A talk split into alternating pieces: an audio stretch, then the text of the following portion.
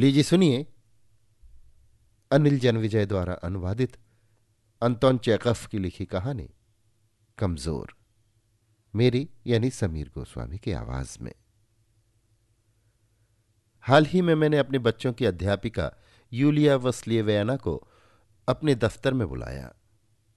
मुझे उनसे, उनके वेतन का हिसाब किताब करना था।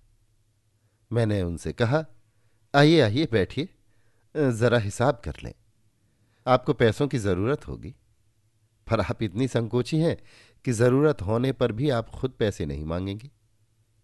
खैर, हमने तय किया था कि हर महीने आपको तीस रूबल दिए जाएँगे। चालीस? नहीं नहीं, तीस। तीस ही तय हुए थे। मेरे पास लिखा हुआ है। वैसे भी मैं हमेशा अध्यापकों को तीस रूबल ही देता हूँ। आपको हमारे यहाँ काम करते हुए दो महीने हो चुके हैं। दो महीने और पाँच दिन हुए हैं। नहीं दो महीने से ज़्यादा नहीं, बस दो ही महीने हुए हैं। ये भी मैंने नोट कर रखा है। तो इस तरह मुझे आपको कुल साठ रूबल देने हैं। लेकिन इन दो महीनों में कुल नौ इतवार पड़े। आप इतवार को तो कोल्या को पढ़ाती नहीं है, सिर्फ़ थोड़ी देर उसके साथ घूमती हैं। इसके अलावा तीन छुट्टियाँ त्योहार की भी पड़ी हैं। यूलिया वसलियवेना का चेहरा आक्रोश से लाल हो उठा था, लेकिन उन्होंने कुछ नहीं कहा और अपने घाघरे की सलवटें ठीक करती रहीं। तीन त्योहार की छुट्टियों को मिलाकर बारह दिन हुए। इसका मतलब आपकी तनख्वाह में से बारह रूबल कम हो गए। चार दिन कोल्या बीमार रही और उसे आपने नहीं पढ़ाया।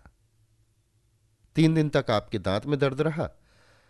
तब मेरी पत्नी ने आपको ये इजाज़त दे दी थी कि आप उसे दोपहर में न पढ़ाया करें। इसके हुए सात रूबल। तो बारह और सात मिलाकर हुए कुल उन्नीस रूबल।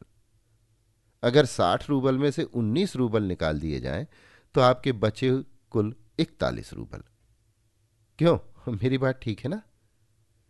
यूलिया वसलीवेना की दोनों आँखों के कोरों पर आँसू चमकने लगे थे। उनका चेहरा कांपने लगा था।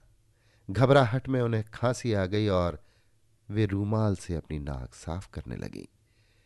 पर उन्होंने कोई आपत्ति नहीं की। नए साल के समारोह में आपने एक कप प्लेट भी तोड़ दिया था। दो रूबल उनके भी जोड़िए। प्याला तो बहुत महँगा था बाप दादा के जमाने का था। लेकिन चलिए, छोड़ देता हूँ। आखिर नुकसान तो हो ही जाता है। बहुत कुछ गवाया है एक प्याला और सही। आगे, आपकी लापरवाही के कारण कोल्या पेड़ पर चढ़ गया था और उसने अपनी जैकेट फाड़ ली थी। दस रूबल उसके। फिर आपकी लापरवाही के कारण ही नौकरानी वार्या के जूते लेकर भाग गई। आपको सब चीज़ों का ख्याल रखना चाहिए। आखिर आपको इसी काम के लिए रखा गया है।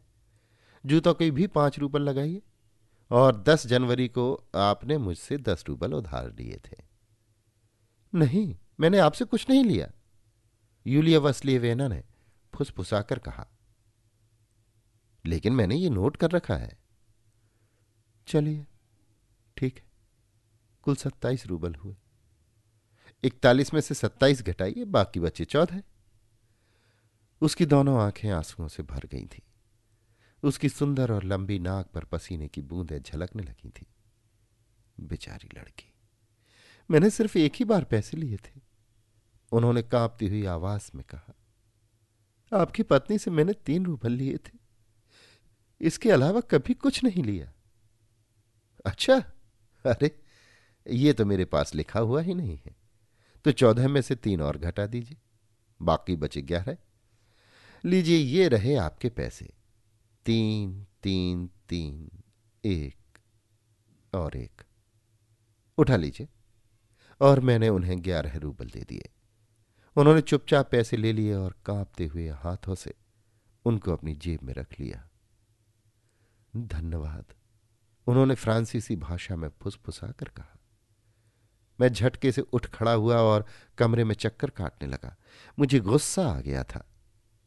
किस लिए धन्यवाद? मैंने पूछा। पैसे के लिए धन्यवाद। पर मैंने तो आपको लूट लिया है। भेड़ा गर्क हो मेरा। किस लिए धन्यवाद? दूसरी जगहों पर तो मुझे यह भी नहीं दिया जाता था। नहीं दिया जाता था? तो इसमें आश्चर्य की क्या बात है? मैंने तो आपसे मज़ाक किया था। मैंने आपको एक क्रूर सबक सिखाया है। मैं आपका एक एक पैसा दूँगा। ये देखिए, ये लिफाफे में आपकी पूरी तनख्वाह रखी हुई है। आप गलत बात का विरोध क्यों नहीं करती? आप चुप कैसे रह जाती हैं? क्या इस दुनिया में कोई इतना बेचारा और असहाय भी हो सकता है? क्या आपकी इच्छा शक्ति इतनी कमज़ोर है? क्या यह संभव है? वो उदासी से मुस्कुराई और मैंने उसके चेहरे पर पढ़ा। हाँ यह संभव है। मैंने अपने क्रूर व्यवहार के लिए उससे माफ़ी मांग ली और उसे दो महीने की पूरी तनख्वाह के अस्सी रूबल दे दिए। वो आश्चर्यचकित हो उठी और बेहद संकोच के साथ मेरा आभार प्रकट करने लगी।